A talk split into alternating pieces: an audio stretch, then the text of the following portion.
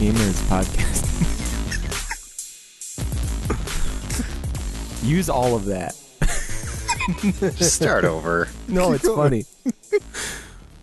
I'm your host, John, and here with me today are Brian Hey, and Alex. Hello. Today, we're going to talk about what we've been playing, current releases, and from our backlog. And then the Xbox Bethesda showcase that happened. That was cool. And then we're going to talk about The Last of Us maybe a little bit. You know, that HBO show that everybody's raving about. You should make a video game out of that. But uh, before we get to all of that, if you want to follow us on social media or, you know, see all the places you can listen to the show, check out MidwestGameNerds.com slash links. And uh, the Midwest Podcast Network has a Patreon. And the Patreon supports all of the shows on the network.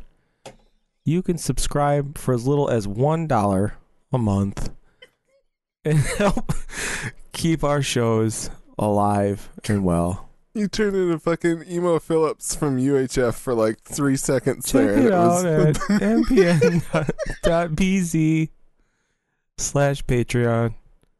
I cut my finger. Just call me Mr. Butterfingers. How the fuck did you pull that out of your ass and I couldn't think of it? Because, man, that's one of my favorite movies of all time. Beautiful. yeah, anyways, uh, again, check it out mpn.bz slash Patreon. Thanks again, Jason K, Tom Z, David O, Alan K, Corey Z, for their contributions. One of the perks to join the Patreon is you get early access to our bonus episodes that we call side quests. Side quests are where we veer off outside the realm of video games into food, beverages, movies, TV, and more. I'm not sure what we're doing this time around, but if you join our Patreon, you get those episodes a week early. As always, we do appreciate your feedback, which you can send to MidwestGameNerds at gmail.com. Don't forget to rate and review us on your favorite podcatcher. Alex, any bumpers for the network? Yes, the Horror Movie Yearbook Boys have uh, a normal episode out where they talk about Kevin Williamson's new movie, Sick. That is the writer of Scream, creator of Scream, and uh, his new movie that's on Peacock called Sick. And they also talk about the Scream 6 trailer. Speaking of Kevin Williamson, new Scream movie coming out this year. And uh, they have a Tiny Terror out where they talk about the they do a 2023 random preview generator where Tim took a bunch of games and movies and TV shows and put numbers on them and then they used a random number generator to talk about some of them. So check those out over on the horror, horror movie yearbook feed. Was like Right a bunch now. of things they actually want to talk about, or like a bunch of random stuff and then they were just forced to talk about? No, they kind of like rapid fire through some of them. Like they, they, he just, I think he just took a bunch of like things that they horror related things that they could talk about because they do talk about like um, they hit on a bunch of horror video games and then they realize that all of them are just remakes of old horror games because there's not only Dead Space but also Resident Evil 4 and Silent Hill 2 are all slated for this year. So Yeah. I think by the time he got Silent Hill 2, Tim was like, "Why? Why are there only remakes of horror movie horror We're, horror games we're in now?" that phase of video games that the movie industry's been dealing with for the past two Yeah. decades. So, No new ideas, only nostalgia. yep. Final Fantasy VII Remake. It turns out the people who have nostalgia for these things now might have a little bit of money to spend on it because they gave up on you know buying houses and things like that. So Yeah. you know. Anyway, horror movie Anyway. Go check it out. check it out. Yes. All right, where do we want to start? Uh, how about uh, what you've been playing? All right. What are you playing on your Xbox or on your PlayStation or on your Nintendo Switch? What you been playing? I checked out the first hour of Dead Space 2023. That is the remake of Dead Space, uh, being made that that is made by EA, and um, In Unreal Engine 5? uh, they did it in Frostbite again. Uh, this was done by EA Motive. They are best known for uh, some work on Battlefront 2 and also Star Wars Squadrons before this Dead Space remake. It's very much a remake, but it's kind of cool in the way that Final Fantasy VII Remake is because it looks like your memory of what Dead Space looks like. Because it turns out if you go back and look at what the original Dead Space, which came out in 2008 for the Xbox 360 and PS3, looks like right now, it doesn't look that good. Um, but now this new version is quite pretty. Um, so I paid $15 for EA Play Pro on my PC, which means I get to play this game. It's not just a trial, it's the full game. So, little hack there for those of you with PCs, you can pay $15 instead of $59.99 or you know, 79 or 69.99 on PlayStation 5 I probably. don't know. From what I'm hearing, it's worth the money. it's it's great because it turns out that Dead Space 2008 is a really great video game, and if you were to just release that game with better graphics, it's still great. It holds up very well. Um, and you know, I, it's weird because I feel like EA has been kind of in the dumps lately with video games. You know, they kind of coast on their sports shit because everybody's like, "I'm just gonna buy this anyway," and then please take all my money for uh, the ultimate team bullshit where you can buy booster packs of soccer players or whatever the fuck you can do. I don't know. it's Marvel Snap, but for sports. Who would want to play that? But anyway, uh, cut to five years from now, and I'm like deep in the Football Manager 2023 or whatever the fuck. I don't know how I got here. Dead Space 2023. um, the interesting thing is, is that so there's there's three mainline Dead Space games um, that came out in the PS3 360 era. And they didn't know it was going to be a trilogy the first time around. So, from what I understand, they have peppered in a little bit more of the mythology that expanded from the other two Dead Space games back into this first one as kind of a way of like rounding everything out, which I think is cool because I've heard good things about Dead Space 2 and 3. I think three was a little bit of an acquired taste for those who liked the first two Dead Space games, but um, I'm very interested to see if this kind of leads EA down the the Resident Evil remake path, and they're like, all right, now we're doing Dead Space two, and then we're gonna do Dead Space three. And uh, I, I'm kind of okay with that because I always meant to play Dead Space two and three, and I never have. So, um, I think I own the first and second games and like from Humble Bundle or something like that. Probably, yeah. I mean, uh, I still think it'd probably be very playable. You know, it might not look very pretty, but um, or you could just do this this remake. Uh, the thing is, to for, for me, as I mentioned, I'm playing on PC, and um, I turned on DLSS to hopefully get nice frame rates. And when I'm in like the balanced or like ultra performance, it it works pretty well. If I go anywhere near the quality version of DLSS, I get like single digit frames. Wow. Yeah, so I don't really know why that is. Maybe because I have a 3080 and I don't have access to DLSS 3 or whatever, which is only available for the 4080 and 4090. Um, Yeah, I don't remember what um what settings necessarily that the the reviewer on IGN had, but he was saying um he was using a 2080 okay. uh and and his like his all of his settings were set to high at least, but he didn't Yeah. I didn't I didn't catch any like anything about like ray tracing or any of that, like DLSS like So I think because I have I turned on dynamic resolution scaling because I mostly just want to have a nice buttery smooth frame rate and I have DLSS on as well.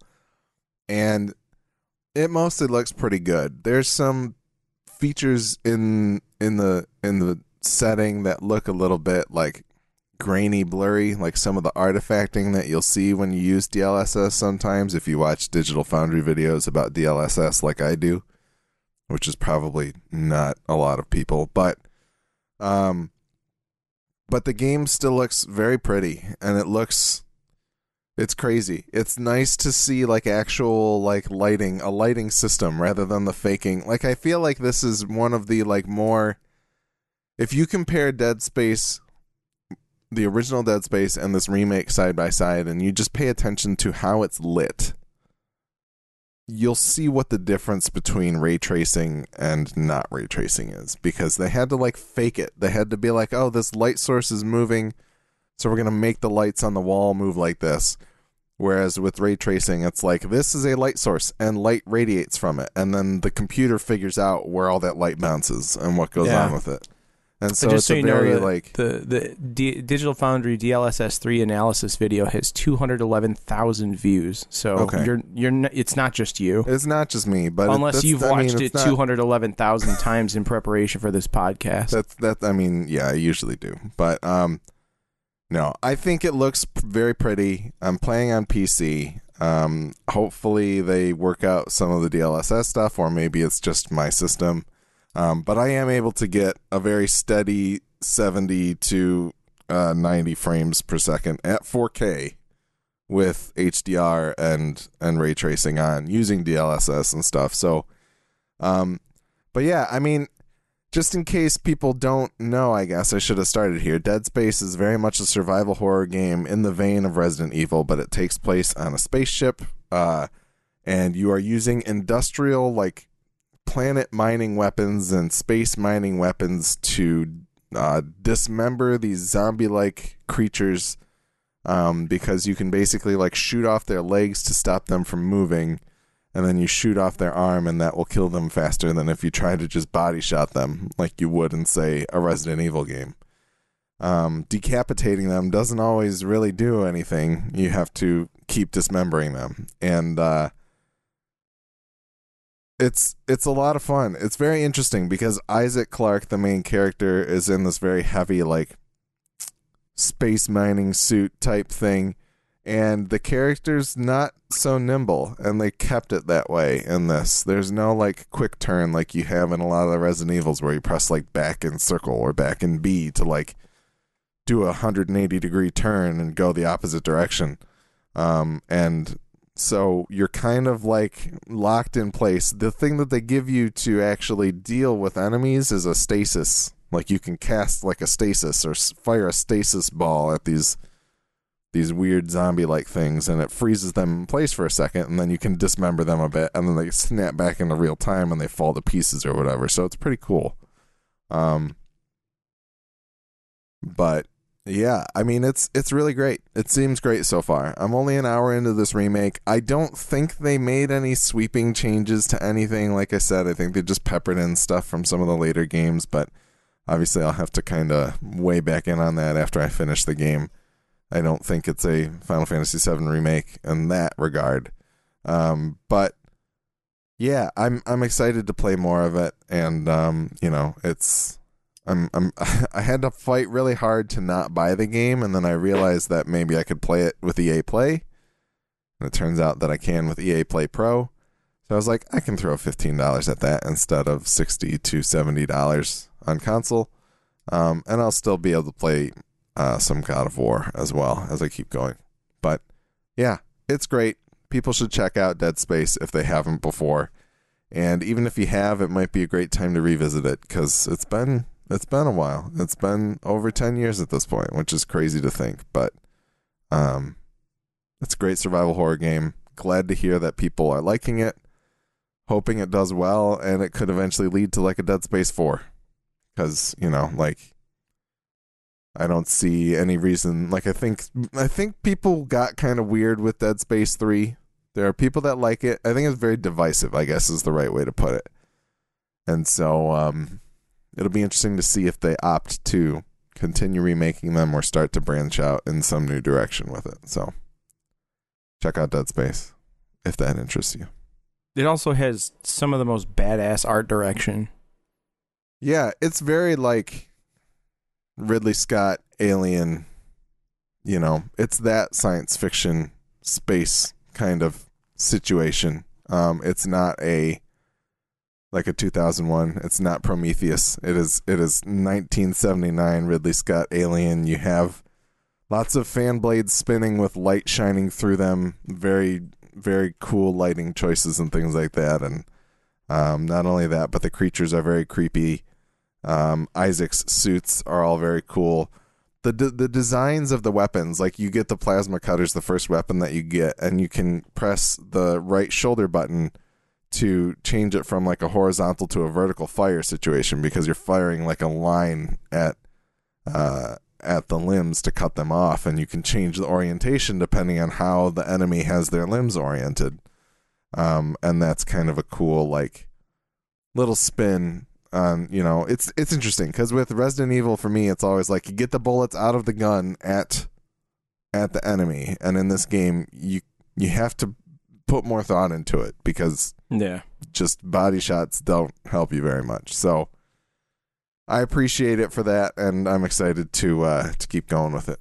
So Cool. Sounds good. Yeah, I'll I'll probably check it out at some point. I don't know. Survival horror really isn't my thing. Um, not because I'm I'm a a little sissy or anything. Um, sure, it's just not. I don't know. Those To- to- just even like okay, so we can get into my backlog real quick here because it's just a fast one. Um, I don't know if you want to play the bumper. It doesn't really matter. it's but fine. That one is too long. I played uh, I played The Last of Us Left Behind, which uh, I had finished The Last of Us earlier in 2022. I don't remember when exactly I did, but uh, I didn't play the Left Behind segment at that point. So the recent viewings of the TV show and just musings of it in general, it made me want to play Left Behind. Um, and like that, these games, they they like they give me an anxiety that like I kind of like, but I kind of don't. I don't know. I can't. It's not even like it's not like a scared anxiety. It's it's like the anxiety of like fucking up hmm that I don't I don't want to do. So, um, because it's like at least with The Last of Us, it's extremely stealth oriented, Yeah, and that's what I I've come to realize is that The Last of Us the game is a stealth game. For all intents and purposes, it is a stealth game. It is not an action like survival horror game, so to speak. It just happens to be a survival horror setting, so to speak. Like I can't tell what Brian's doing, but it looks like he's trying to be Spider Man. trying Uh, to yeah, the pretty web. much. Yeah, Yeah, but anyways, uh, yeah. So I played the Left Behind segment. Uh, it was cool. It's a nice little um augment to the main story of the game, and it's cool to because I never made. Again, I, I don't remember all of the connections in in the original like video game. I don't recall them telling you how Ellie knows Marlene in any way, shape, or form. yeah. and if it, if they do, it's like a very passing. in the comment. show they've made like a single reference to Ellie and Marlene having history Yeah, at the very in the very beginning like uh, or, well not the it's the halfway point of the first episode or whatever so for them for me to go and be able to like see Ellie prior to her meeting up with Joel and understanding how she gets bit spoiler alert and um What? and Riley her her like homie um girlfriend i suppose you could say but uh like i don't huh? her it was it was cool to see that and to make those connections again and it's nice to play as ellie who has a pocket knife that doesn't get ruined so that's cool Not because just a i makeshift shiv. I hate consumable weapons like that in games. They drive me nuts. It's one, it's like Yeah. it's literally the only thing I hated about Breath of the Wild was the fact that my weapons were getting destroyed all the time. So, um, but yeah, ultimately, nice little augmented piece to the game. I really enjoyed it. I'm glad I played it. I can't wait to crack into The Last of Us 2, but part of me can wait because I just know how I, I get anxious thinking about it especially considering how how anxious the show makes me watching it. Um, The, is- the that's- interesting thing to me, it's been a long time since I played through the original Last of Us. I feel like The Last of Us Part 2 does a better job of making it less that if you fail the stealth, you're completely fucked. You know, with the clickers in the first game, you're you're screwed if you get seen. It's like it's basically you. It's a fail state. You were you were heard or seen. You're dead. Period. And I feel like there's so much more fighting of humans in The Last of Us 2 that means that if you mess up the stealth, it's just going to be a bad time because you have to kill everybody with a gun, and the gunplay Yeah. kind of sucks a little bit. That, that's the thing is like I, I'm not like I'm I'm very bad at stealth games notoriously like I because it, I'm too impatient for them and they mm-hmm. require a certain level of patience and I just don't have that in me so it's it's really difficult. I tr- like I tried playing Metal Gear Solid 5 and my god like I I was I I don't think I got a grade above a C from like anything that I did. Like I gotta say though, that game has much better stealth mechanics than The Last of Us. True. See, but the thing for me is that I feel as though when when it's not just a straight fail state if you get caught, being able to push through and understand like I think you and I, John, think very similarly in that like, oh, I failed the stealth. That means I failed at what the game wants me to do. But I feel like the better game makes it so that either one, if you go in guns blasting because you want to be doing that, then you find your fun that way. Or two, you stumble into crazy random bullshit that happens to you that either makes you very angry or makes you laugh because you happen to like I don't know, I accidentally tossed a grenade at an explosive barrel that was one foot away from I, me. I don't remember like in the in the original game like having any instances where like in Left Behind, I was given a situation where there are both humans and clickers in the same environment and I can use them against each other. Yeah. I don't remember that happening. And I really liked that. That Yeah. was cool. Like being able to use the environment to your advantage is awesome. That to me is more like sandbox playground style of play than like I would even ever expect out of a game like The Last of Us for one. But it just worked really well because there were two specific instances in Left Behind where like you as soon as you climb out of the air duct in from the one area you enter an area where you can c- clearly see um, a couple of clickers and then you see that there's some guys coming in off in the distance in this one it's like a sporting goods store or something like that. Like i don't or maybe it's like a like a banana republic looking kind of place or something. But all i did was pick up a rock or a brick and like throw it in that general direction and it set off the clickers enough to where they honed in on the humans who were like what was that? And like and so then the clickers are running after the humans. Then i get to watch the clickers destroy the humans which is super gratifying in and of itself and especially when you're watching using Ellie's sense. So like you can just see the silhouette of the person getting mauled by a clicker and like that's Yeah. very funny to me. Uh and then, because I had not been discovered by the clicker and I have my infinite pocket knife shiv mechanic, I can then pop down and stealth kill the clickers that are left over.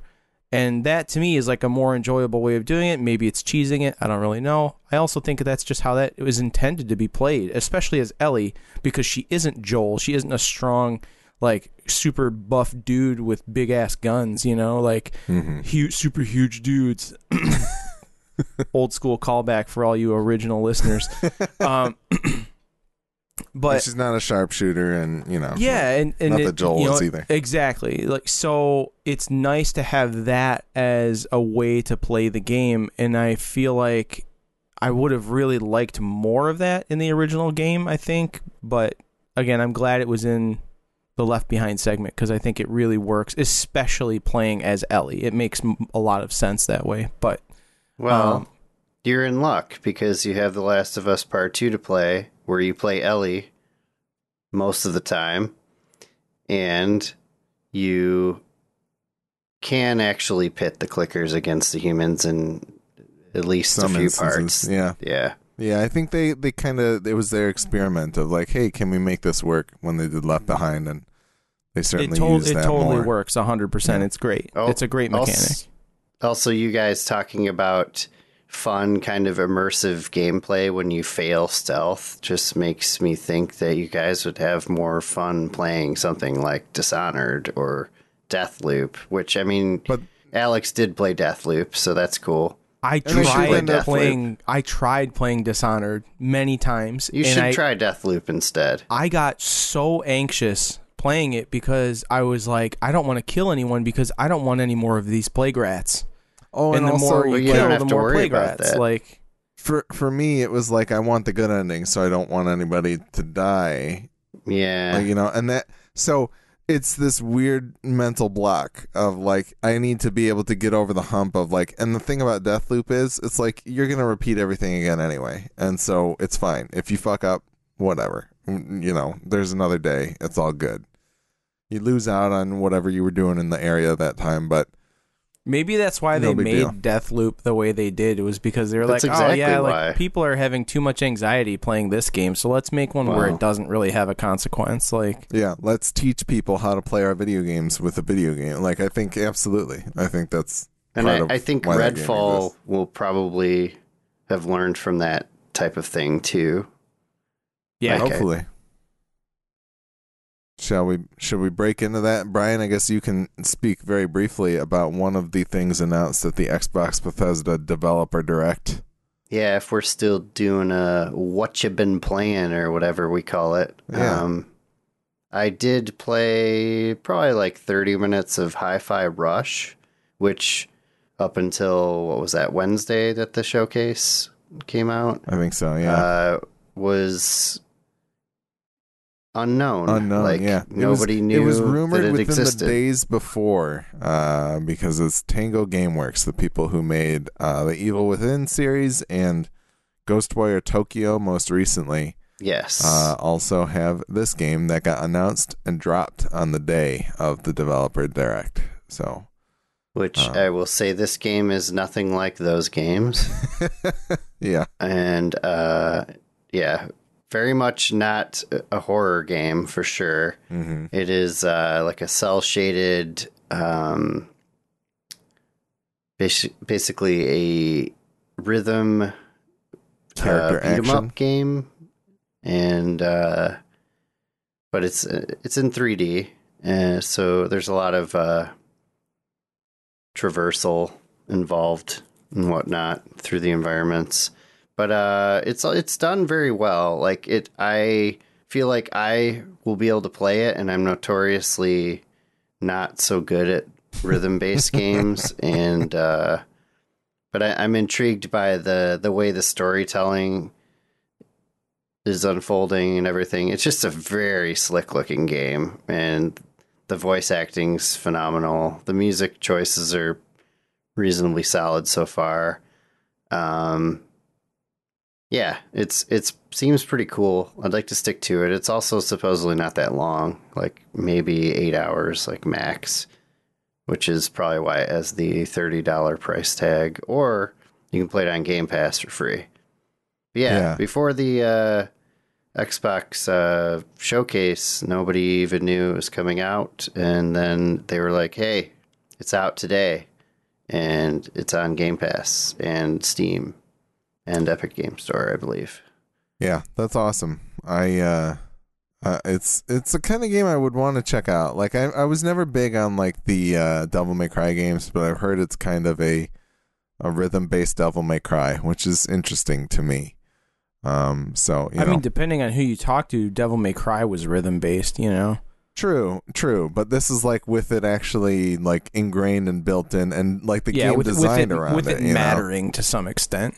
Mattering, and like you know, if you watch the trailers and things, you see like how the character's kind of like when he's in idling animation, he's like kind of bopping his head to the to the beat and things like that, and so I don't know, it's it's it's so stylish, it looks awesome, and Yeah. um, the fact that like the cinematics will go from like a 2D anime style to like 3D without even like uh without calling attention to it necessarily it's very cool. I i, I think it looks great. So I, i'll have to check that out at some point. Yeah, the the story goes the setup for it, um, which you you'll see unfold like within I don't know the first ten minutes of the game. Um, basically, you are going into this uh, corporation that basically runs everything in the uh, dystopian future. Very bright dystopian future, I might add. The palette's very bright. Um, where you're going in to get your busted arm replaced with a robot arm. Hell yeah. Yeah. and then uh, there is a uh, an incident that occurs to where your iPod that you have with you ends up being fused into your chest and then basically you like the whole world around you kind of moves with your rhythm No, Like the I, I think that it's like, isn't it like he's feeling the rhythm of the world because he has something iPod? like yeah. that yeah one way or the other it's uh it's pretty cool though Some There's some- Cronen, Cronenbergian body horror like The Fly, uh, but with Yeah, the- an iPod. The Game Pass app says uh, main story is 10 hours, and the completionist can do it in 13. Nice. Very cool. Yeah, I'll have to check that out. I'll have to get that on the uh, on the Xbox. Yeah. Um, but the rest of this developer direct, I guess that begins our our uh, patch notes. And now, patch notes with John, Brian, and Alex. It was the uh, the patch notes cold open. Yes. Uh, so they had four other games that were featured in the Xbox and Bethesda Developer Direct this past Wednesday. Um, one of which was Minecraft Legends, which got a release date of Tuesday, April 18th. This is the uh, kind of real time strategy uh, Minecraft game. Um, and they showed off not only. Uh, well, they they mentioned the PvP mode, which I think was kind of known for this, but they're also working on. Uh, or no, they mentioned the PVE mode, which is which was announced previously, and it's four player co op PVE, uh, RTS style game. But they also showed off the PvP mode. I don't know if you, what you guys kind of thought about this, but it seemed kind of cool to see like people building bases in an RTS using Minecraft kind of uh, architecture and strategy and things like that, and being able to like the four people on your team, one person could do resource gathering while the other person is building the base and the defenses and things like that. Um, did this kind of strike your guys' fancy at all? Yeah, I mean, I think it looks more fun than playing actual Minecraft personally, but uh, it just it it just looks like a, a neat take on uh, an RTS, which I, I feel like they're kind of played out. There's not really any ingenuity in them anymore. Yeah, I feel like we've talked about it previously, but the fact that like RTS just kind of gave birth into the like Dota and MOBA craze that's going on is so disappointing to me. And this is the first one of these that I've looked at and kind of been like, "Hey, that seems kind of fun."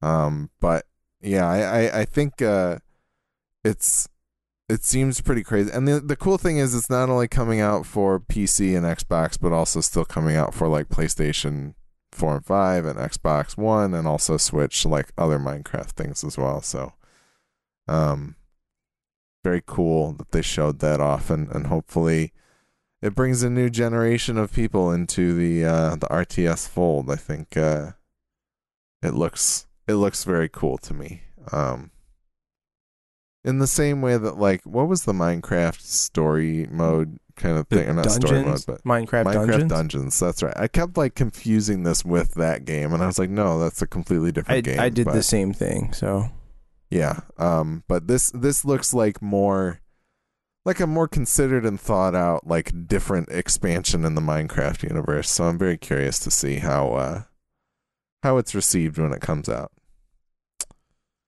Um. Another game that they talked about at the direct was the new Forza Motorsport, which will be launching this year. No Hell yeah. specific release date yet, but it has been. Uh, they were doing an every other rhythm with Forza Horizon game, which is kind of the open world um, race challenge kind of game, and then Forza Motorsport, which is more of the like racing sim type game. Um, and they've taken a couple years off with Motorsport, so this is the first one in I think five years. Um, and yeah, I mean, it, they showed off a lot of like visuals from it, of course, because that tends to be like, you know, that used to be the like bellwether of new console game is like check out how sweet our racing game looks now but Mm-hmm. I don't know. I don't know how many times I can look at Forza Motors, like uh, look at a racing game for a new console generation, be like, yeah, that now looks even more like real life than before. Like at some point, it's got to be diminishing returns. But I mean, you know, I guess it'll be interesting to see if the people look like Q-tips standing up in stands like they used to, kind of, or like cardboard cutouts. Actually, was kind of how they looked for a long time. Um. But yeah, they touted things like an actual like dynamic time of day with weather, tracking temperatures and wet driving surfaces, which changes the way that a different like like a rainstorm could come through on lap two and change the way that your race goes and that kind of thing, um, which is interesting. And uh, they're also working. They I think they built the sound systems from from kind of the ground up to take advantage of Dolby Atmos and Windows Sonic, which is the kind of PC uh, uh, sound sound technology that Windows is pushing. Um, but yeah, Brian, what did you think as our resident racing expert? Uh, what what is the new? Did this new motorsport uh, do anything for you? Yeah, I mean, I've been looking forward to it for quite a while, and uh, playing Gran Turismo uh, seven. Is it seven? Is yeah, that I the think it name? seven actually. Yeah. uh, made me just want to play Forza because I've always been partial to Forza. That's just kind of what I. I mean, I had an Xbox and I didn't have a PlayStation, but Yep. at some point or another, Forza Motorsports, in my opinion, definitely overshadowed um, Gran Turismo as a franchise, and uh, like I mean, the the newest Gran Turismo is pretty solid in a lot of ways, but lacks in others, and I just uh, I just feel like if they put this much extra time into a, a motorsport game, then it's probably going to be awesome. Because yeah, like you were saying, they used to just do one every two two to three years. Yeah, and I have to wonder how much of it like I remember 7 getting really railed on the on the microtransactions and I'm curious how much they've kind of reconsidered doing that at all or if they just wanted to put more time between the last one so that people will be like, "Oh, thank God there's more motorsport and I don't care that there's microtransactions because now there's microtransactions and everything." But Yeah, I Um, mean, still, from what I recall, Motorsport Seven like still gave you more stuff at a at a quicker pace for free than Gran Turismo does. I mean, like the currency system in that is pretty rough at times. Yeah, I'm not. uh, Yeah, I don't. I don't mean to say that as like Gran Turismo did it any better. I just remember that one of the main topics about motorsport was like, and also seven, like Gran Turismo Seven, people very much like shat all over the microtransactions for that Yeah, game, and I sure. still think they do, uh, even though they tried to fix it a little bit. So clearly, something that's like the racing games have not made fo- found the right way to monetize i think with microtransactions as of yet but uh, we'll see if maybe this new motorsport can can do it Any it sounds other- like they're trying like a whole new career mode as well, which is hmm. exciting because that got kind of stale. Like they didn't really do much with it year to year, other than like, hey, you're gonna just keep going from one circuit to the other, and then oh, it's a new set of championships, whatever, and yeah, yeah. There just there wasn't any sort of narrative to it or anything. That's one thing that the that Gran Turismo does better is like making you do all the silly licenses and stuff. I think is actually cool and like it has a whole map where like hey you could like, go to the dealership and then like buy used cars and shit instead of just brand new ones and then you gotta keep keep them, them up, up and, and- stuff yeah, and all yep. that um I, I did en- uh, enjoy that part of the uh, the single player,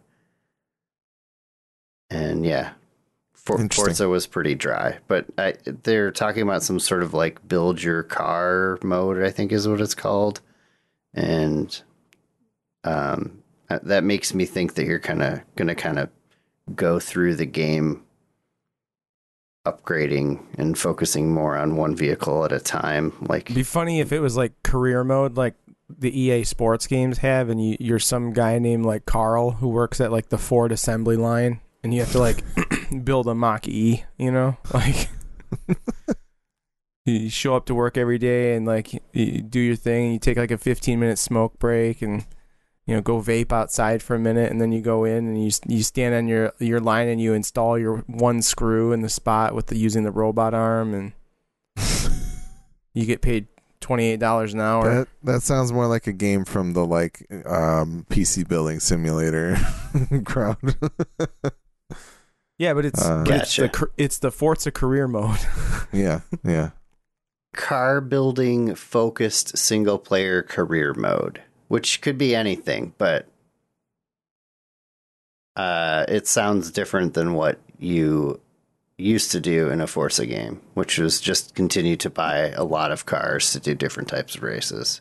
Yeah. Which you can still do because it's going to have over 500 cars at launch. So, That's awesome. Uh, we'll see when that uh, release date hits. I would assume they're probably trying to hit like fall time frame. Although, I don't know, they might try and spread it out a bit from. Who know? Who knows when? Uh, uh, what's the space one? Starfield. I- Starfield is I going kind to of feel actually like it's hinging on when they can push Starfield out the door. Yeah, Like if if they can get Starfield out in the summer, then they'll push Forza to fall. I keep I keep could be getting like uh, in my Google feed. I keep getting like stories pushed from these bullshit like online outlets that are not legitimate at all, and they're written like by Chat GPT or something like that. something. probably. Yeah, I don't even Yeah. know, but it's always like there's like Starfield delayed until 2024. Blah blah blah. All this crap just to get you to click on it, you know. And then there's like I just like I saw um. Like I think it was I don't know if it was Neil Druckmann or, or one of the other guys from Naughty Dog. I think it was Neil Druckmann actually. Like did an interview where he said like they're basically done with Uncharted. Like there's no more. Yeah, And then I just saw another one pop up that's like it was like uh PlayStation ad teases next Uncharted game like from like 2 days ago. and I'm and I'm like you're full of shit. Like so there's all there's all a bunch of them that are talking about Starfield being delayed even further, like which is not out of the realm of possibility, I suppose. Yeah.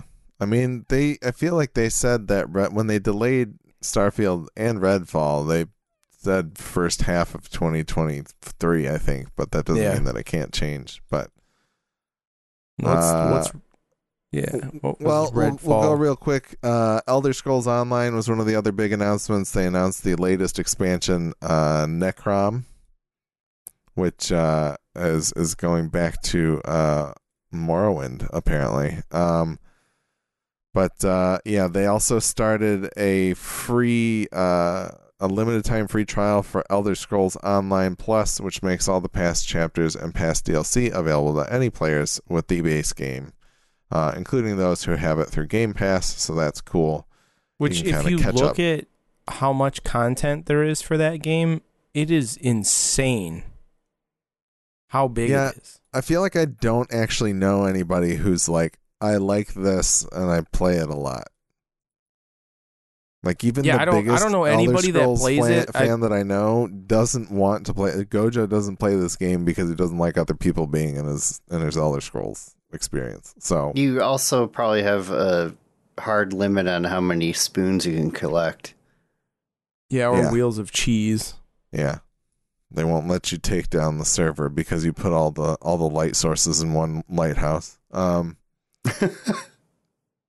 Yeah, so there's a new expansion coming this June uh, for Elder Scrolls Online. Check that out if that is your thing. But the final and maybe biggest uh, showing that they did was for Redfall, which was previously delayed from 2022. It is now coming on May 2nd. Uh, this is the latest game from Arkane Austin. Um, Arkane being the studio behind games like uh, Deathloop, like we previously mentioned, and and um, uh, Dishonored as well.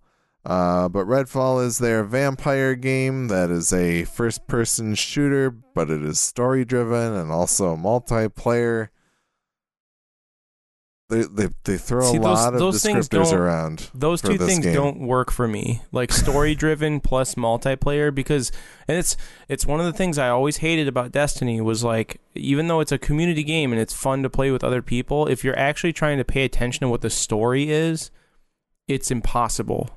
Like it is like it I always hated playing through Destiny and getting like trying to understand the story, but like everybody else is like, no, let's get to the multiplayer, man. Let's go do that. But you gotta you gotta bust your way through this whole section in order to get to that point, and it's just like I just want to know what's going on. Like, Yeah. To me, it kind of gave a flavor. We talked about this a little bit in our private Discord, but it, it gave a little bit of flavor of something like a like a Borderlands, where it's kind of could be hop in, hop out co-op, and you know different different characters have different um, powers that you can utilize, which is something that is very Arkane to have. Um, see, it's it strikes So- me as like a Left 4 Dead meets Destiny kind of thing, but I see the Borderlands ties too. I suppose like because you can't like in Left 4 Dead, you can't be like two of the same character on the same team. You know, like they're very distinct characters that you're playing as. So yeah, They they kind of like likened it more to Far Cry than anything, because the the map is a full open world map. yeah, Yeah, I think that's kind of the thing that has come out a little bit more recently, but I don't know. It's very strange to me that they seem to be unable to really quantify this game in people's eyes and really connect it to like I feel like in what I've heard from other podcasts, nobody looks at these trailers and is like, "I know what Redfall is and where the fun is in this game." So, I don't know. Like I don't I really liked Deathloop, and so I certainly plan on giving Redfall a try, but it's not you know, the vampires to me doesn't really do much and it's just not really doesn't really feel like something that I'm like excited to check out, but No, I like know. the vampire thing. I, I'm I'm into vampires to begin with, but I also like, um, it's like my my issue, like I mentioned in our chat, is mainly along the lines of not being able to make my own character. mhm. Like if you're gonna give me like a narrative driven game of some sort, like I I want to feel like I'm part of that universe and not really have like a voiced character that I'm playing as, so to speak. I think those are just different types of narrative, right? And sometimes they want to tell a story that is about certain characters, but yeah. You know, yeah, I think with video games, certainly putting you in the shoes of the character you're playing is kind of one of the advantages you can have. So, anyway, May 2nd, coming to Game Pass, Xbox Series S and X, and PC. That is the first half of 2023. Yeah, no, they made it with that one. I don't know about Starfield. They did mention here at the end of this Xbox article that there is a standalone Starfield show that is in the works, um, but no real, no real telling what that when it might come. I still uh, think it would be the most baller move for them to have that and then just say like, "Oh, yeah, it's it's available right now." And then uh, the whole internet explodes and everybody dies. I feel like they only ever do that with games that you never know about, like Hi-Fi Rush.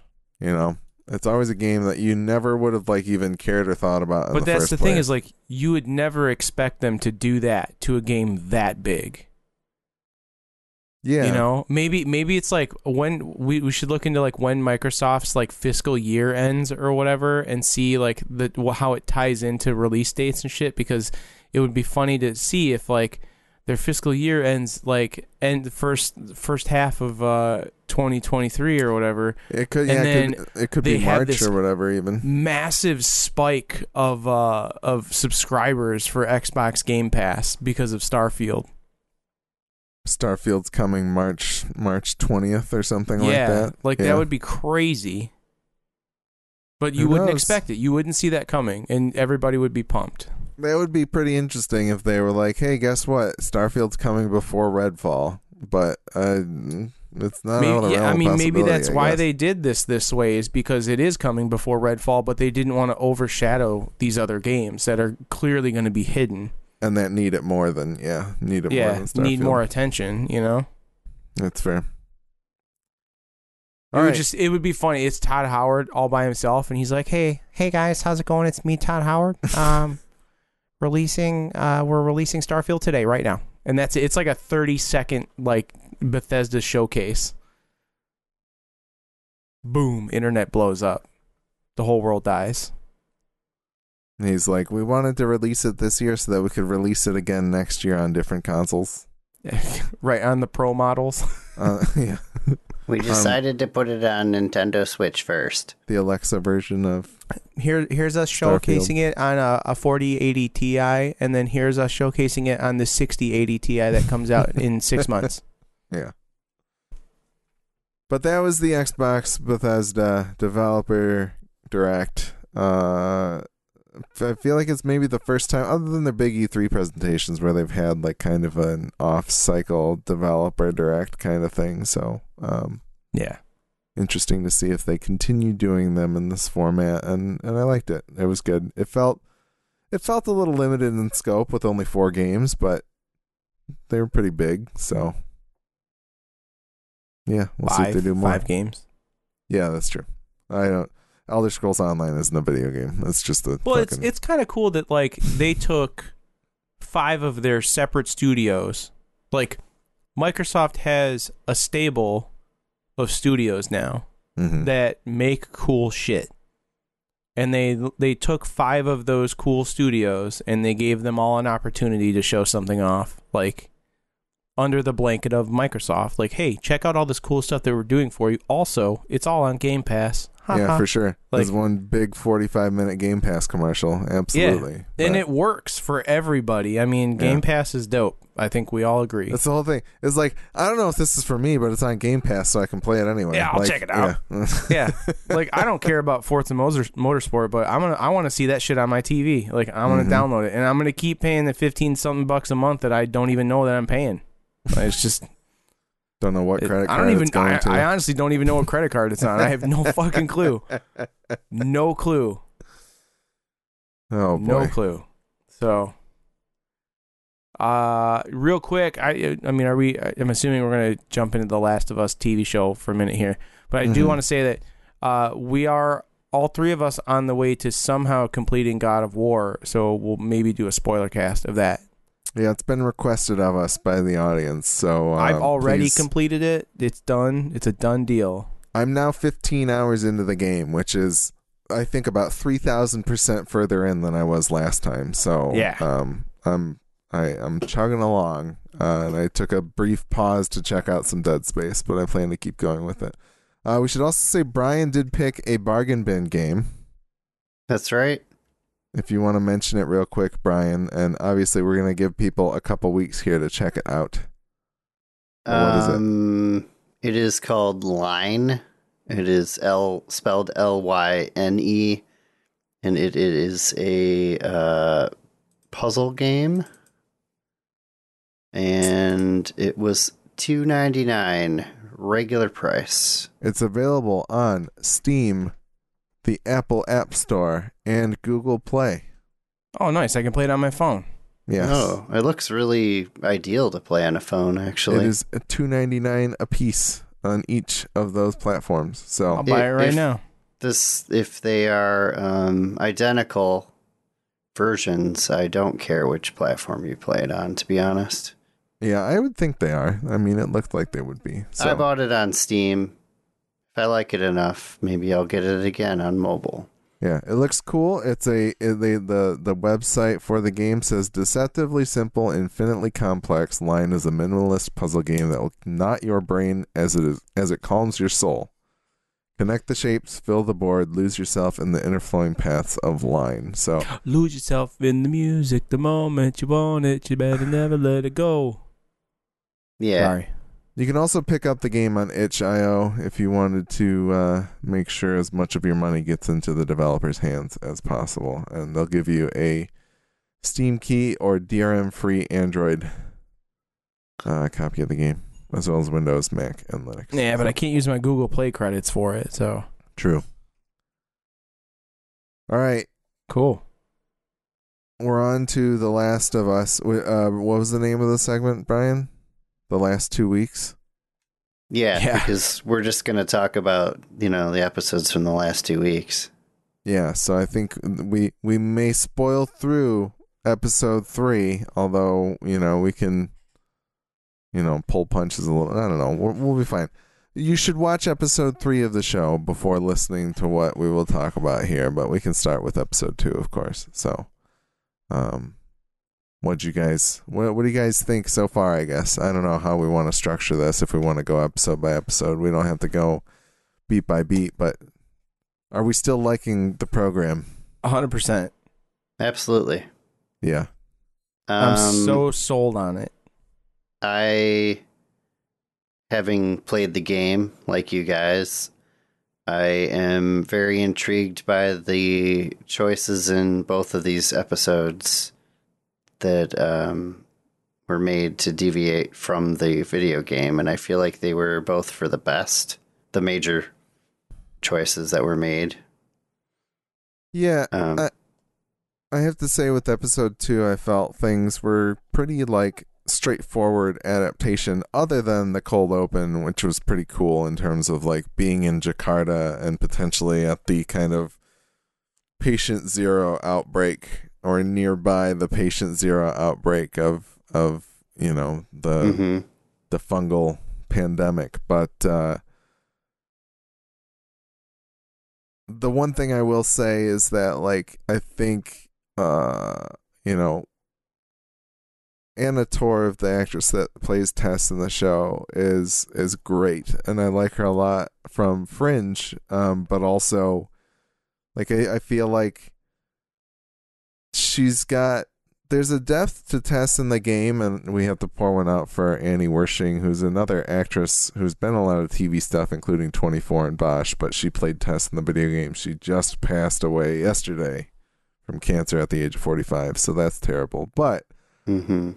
I feel like uh, I feel like you can feel a lot of Anna Torv in the version of Tess that she's playing, which makes me kind of like happy that they found somebody that cares enough to like bring something to the role rather than just playing it straight from the adaptation. And um and I liked what she did with the character and kind of the relationship. It, it feels as though she and Joel Joel losing Tess in the game feels like you forget about it by the end of the, the video game, in my opinion. And maybe I'm wrong because it's been so long since I played it.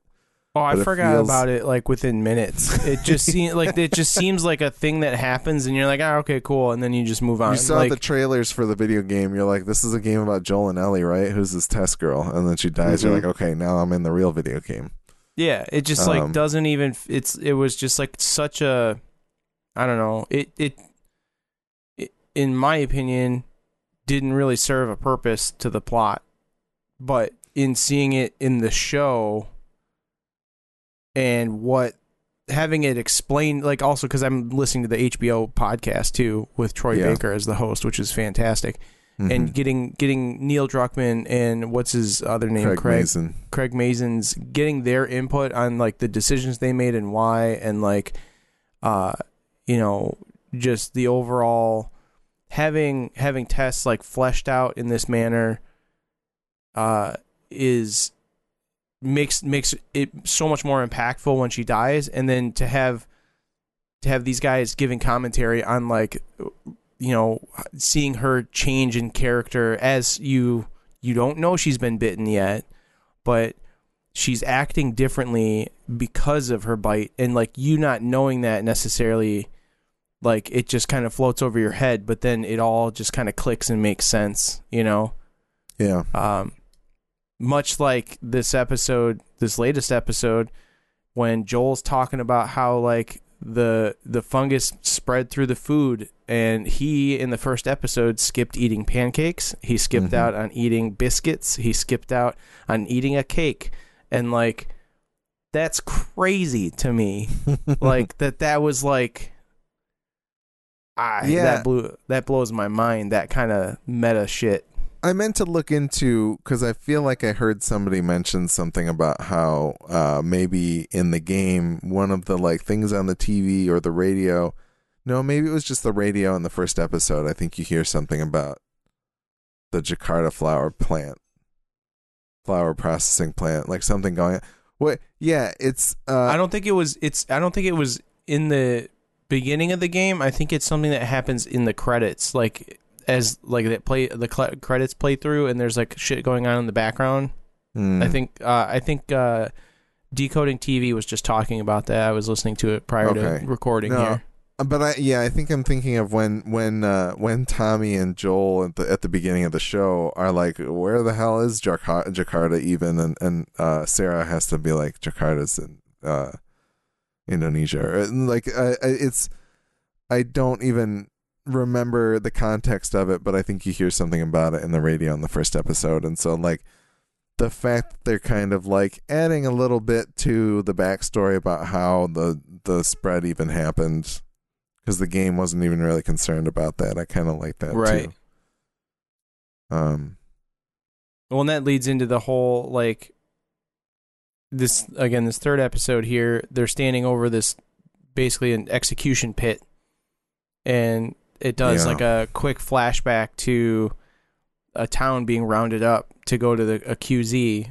Uh, and uh, it just what a depressing, morbid sequence of like of transition in that particular set of scenes. But then we get to meet uh, Bill, uh, as played by Nick Offerman, who better win a fucking Emmy for this role. Because my God, never in a million years did I think Nick Offerman would make me want to cry. Uh, like- I- I- you know what? Like Nick Offerman seems like such an awesome dude outside of Parks and Rec, but Parks and Rec Ron Swanson is such a particular character that yeah, I think the the expectation that the man playing Ron Swanson would get you there is like pretty pretty pretty crazy but awesome. Uh, like I I think he's an awesome actor, but Yeah, like a total powerhouse. um Then in the I don't know, did you listen to the HBO podcast? I did. I so did. the whole sequence about them talking about Breaking Bad. Yeah, how, how, Vince uh, Gilligan thinks comedic actors are have have more uh are are more um what was the phrasing that he used? They're they're like more attuned to like the dramatic because of like who they are as people inside like They they they they have the they have more humanity to them because you Yeah. need that humanity to make people laugh is what I think I think he kind of said Vince yeah Gilligan something like said. that Yeah, like I think it's really interesting because you can see there are things about it being Nick Offerman that made me laugh more than than it would have been if it had been anybody else. Bill's like heightened libertarian bullshit ah, tinfoil hat wearing character being played by Nick Offerman is just a perfect like intersection of like Ron Swanson with this dude, but then the fact that you get to kind of really experience the stuff that was really kind of only told to you by Bill in the video game with Frank. yeah Uh and and, and not even that. Most of it wasn't told to you. It was mostly implied to you. Um the fact that they took the time to flesh out the storyline with them is it's great. Like it is it is the reason for this adaptation in my opinion is that like yeah, they made little changes to the game here and there, but there's so much of what they showed you with this relationship that also could have existed in the universe of the video game that it's very additive of the experience of having played the video game, you know? yeah It gives you it gives you that context. And I like that a lot. What do you think, Brian? Yeah, I agree with all that stuff. yeah, uh, the the guy who plays Frank, uh, was in the first season of White Lotus. He played Armand. I think his name is Murray Bartlett, and he's a very, very good actor as well. Yeah. And It, it was fun listening to him speak without his usual accent. yeah, because he's did a good. Australian, I think. yeah, he's believe Australian. so. Yeah. He so he reminds me of a um. He's like an Australian version of um. What's his name? Uh. Inglourious Basterds. And uh Like Eli Roth. no, and Django Unchained. What's his name? The German guy. Oh, uh, Christoph Waltz. Yeah, he I reminds see me of an Australian version of Christoph Waltz. They could play siblings in a thing. Absolutely, like a hundred percent. That's pretty good. I could see that. He reminds me a little bit of um, Scott Foley, is who I'm thinking of. Yeah, nobody knows who that is. Um, you put it put his uh, IMDb in the show notes. yeah, he'll be the character, the, the uh, other picture for this episode. No, whatever. Yeah. Uh, but yeah, this this episode was just so good, man. Like everything about it was good. It was it was just like incredibly well acted and directed, and it was like just tugging on your heartstrings the whole I time. fucking cried. I cried when I watched it yesterday. I cried when I watched it again with Nicole. Like it's. I wanted to watch it again today, but I didn't have um, time to do it. I really wanted Yeah. to. it's just it was it was very masterfully done and i feel like it really honestly cements the reason that they wanted to even make this into a show in the first place cuz one of the things Neil Druckmann brought up on the official podcast was like you we couldn't do this in a video game. You know spanning the lifetime of these two people and their lifetime that they shared together in a relatively like mundane for the most part in a lot of it just would not play. It wouldn't hold your attention the way that they want to in a game. And so i think the fact that this is something you could really only do in a in a cinematic or a tv format um really shows the value of of taking something and adapting it and actually making it better for the medium that it's in. And i think they it sounds like to me at least they're doing that with the show. And i i have to appreciate that.